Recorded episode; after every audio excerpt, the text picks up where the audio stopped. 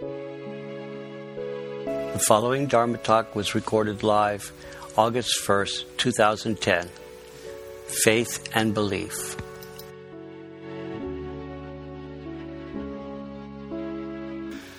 This is Ryusho Jeffus. We're looking for our online listeners to help us out. If you stream or download an MP3 or podcast, please consider making a donation to support this effort to share the Dharma. We are glad to offer these files for free, and we would be grateful if you would go to our webpage and make a secure donation to the temple via PayPal.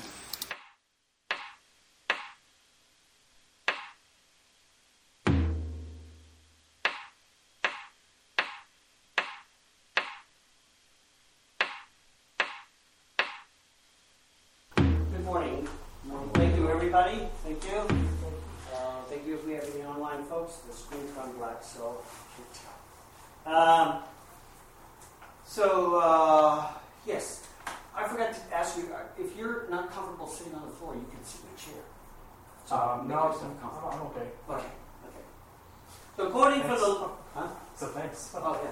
So, according from the Lotus Sutra, uh, just as a torch dispels darkness, this sutra of the lotus flower of the wonderful Dharma saves all living beings from all sufferings, from all diseases, and from all the bonds of birth and death.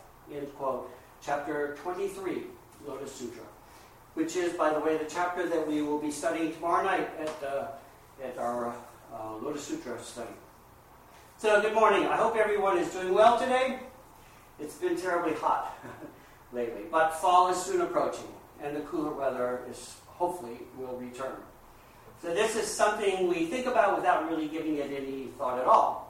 This statement requires a certain amount of faith based upon years and years of evidence going back beyond our lifetimes.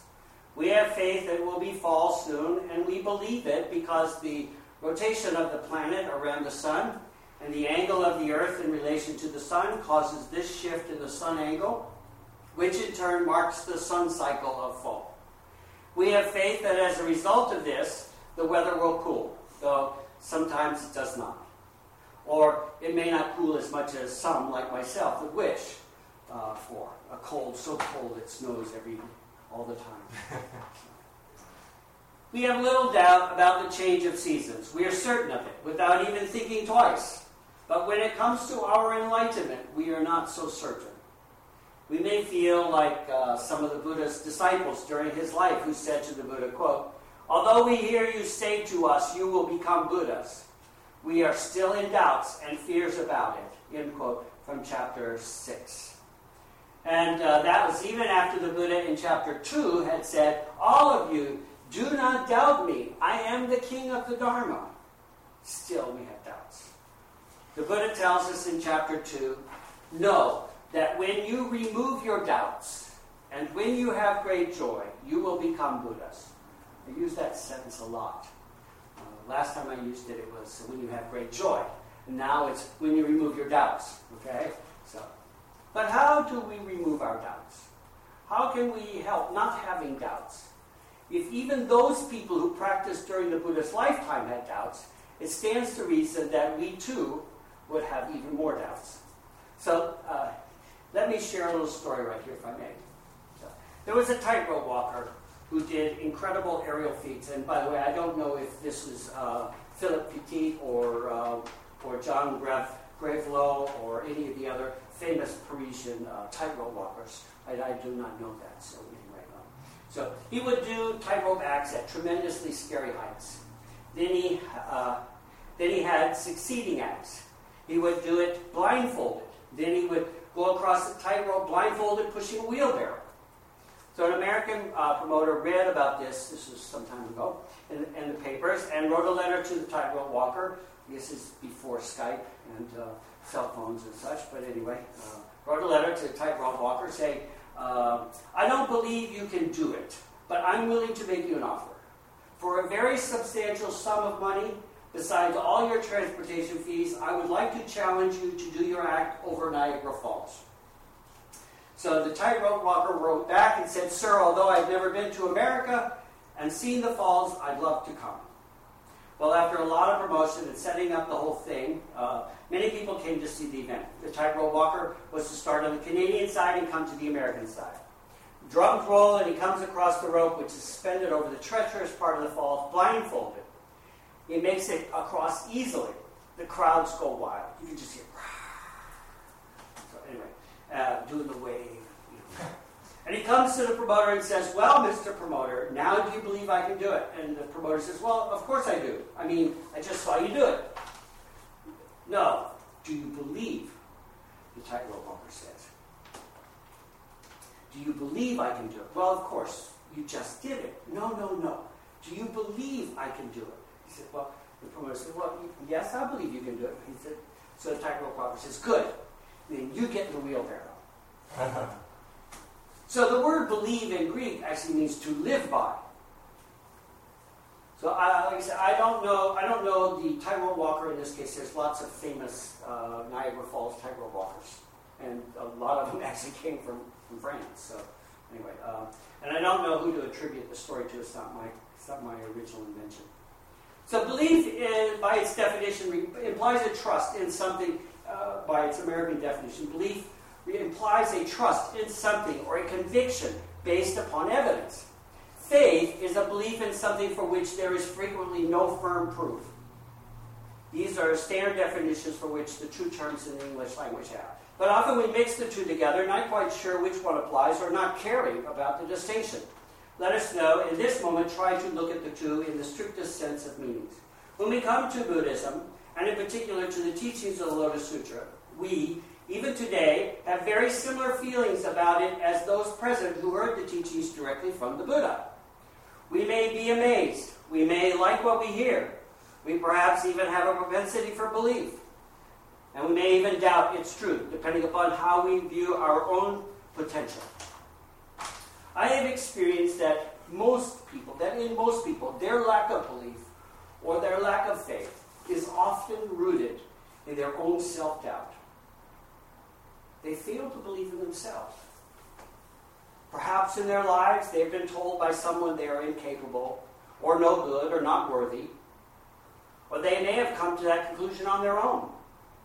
Now, confronted with a teaching that guarantees their enlightenment, that promises that they can be the best possible of humans, they have doubt.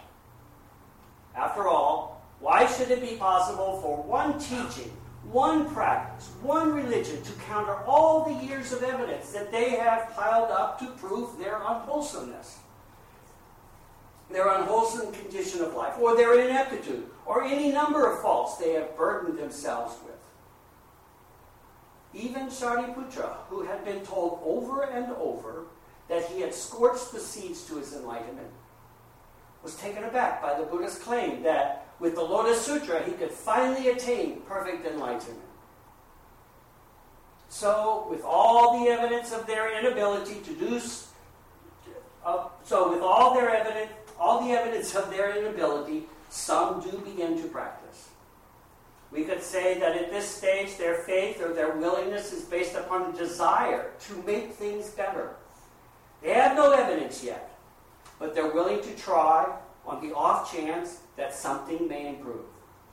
This small kernel of faith or hope is the very thing required sometimes when we first approach the Lotus Sutra.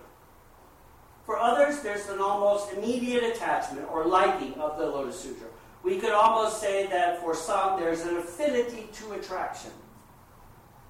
This is really not surprising, though, since the Lotus Sutra is not a teaching about acquiring something that exists outside of ourselves, but awakening to what already exists within.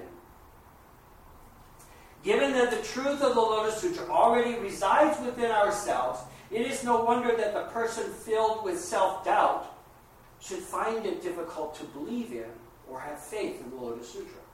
If they already doubt themselves, how much more so will they doubt the truth of the Lotus Sutra that says they are Buddhas. I do not, I am afraid, have a magic bullet or a magic pill that will eliminate the darkness that causes self doubt, except for the teachings of the Lotus Sutra. Quote What is called faith is nothing unusual. Faith means putting one's trust in the Lotus Sutra, Shakyamuni, many treasures, the Buddhas and Bodhisattvas of the Ten Directions, and the heavenly gods and benevolent deities, and chanting Namu Myoho Renge Kyo. That uh, quote is attributed to Nichiren and Shonin, but not considered authentic.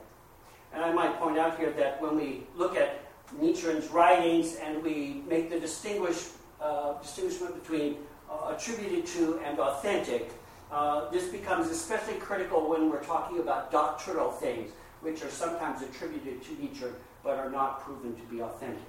This, however, is not a doctrinal piece, but again, encouragement. So, by taking that first small step and chanting the Odaimoku and continuing to do so without letting up, even a person filled with the strongest self doubt can eventually acquire evidence in their own lives that will begin to offset all the evidence they have accumulated that would state that they are incapable. When we look from afar at the Buddha, we may be in awe of such a great and noble person, thinking, how can I become such a person like that? That's the wrong question to be asking ourselves. Our goal is not to be exactly like the Buddha, but to become a Buddha in our own form, our own lives. The Buddha that you will become will be much different than the Buddha you read about in the sutras and history books.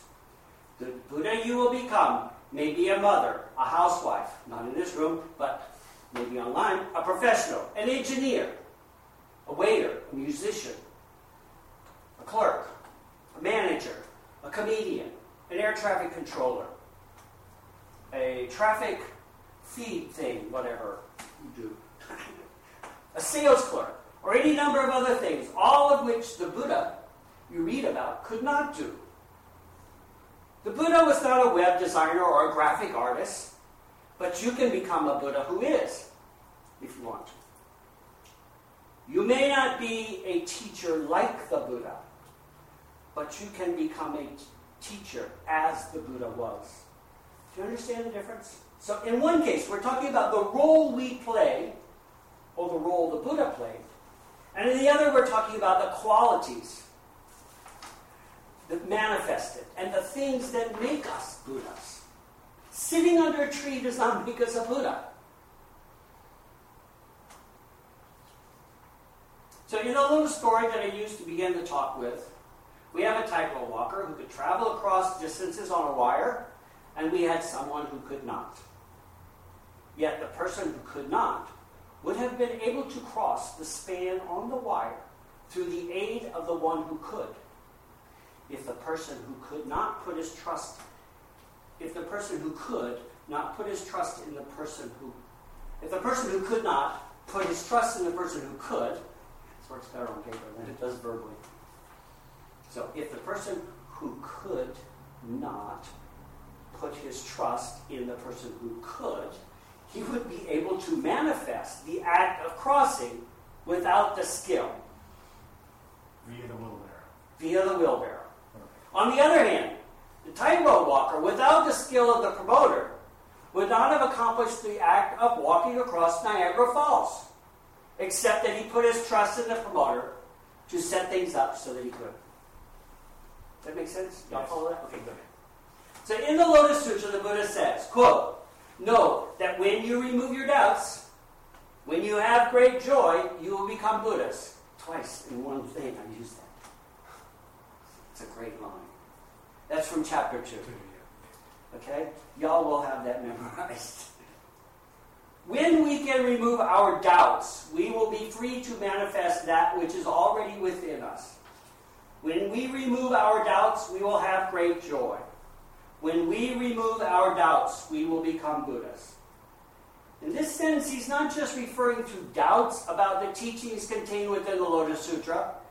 He's talking about our own self doubt, about our own inherent abilities to manifest the Buddha within our lives. Practicing the Lotus Sutra, chanting Odaimoku, reciting the Sutra daily, are all the tools we can use to help chisel away at our doubts. By doing these things, we can begin to pile up evidence in favor of the truth of the teaching, just as the promoter in the story at the beginning was able to begin to remove his doubts about the tightrope walker's ability, as our doubts are removed, then we can believe in the teaching of the Lotus Sutra. Then we can begin to act in accord with those teachings. Then we can begin become Buddhas wherever we are, whatever we are doing. So let me quote, close with another quote from the Lotus Sutra. Quote, anyone while he is seeking the enlightenment of the Buddha, sees or hears this sutra of the lotus flower of the wonderful Dharma, and after hearing it, understands it by faith and keeps it, know this will approach Anuttara Samyak Sambodhi. Thank you very much. So, uh, I don't know about you, but it's kind of warm, even, even though it's kind of cool outside. Uh, so let us close by chanting Odaimoku three times and we'll uh, adjourn to the kitchen and have some tea. I'll do the first one solo. Namu Myo Renge Kyo Namu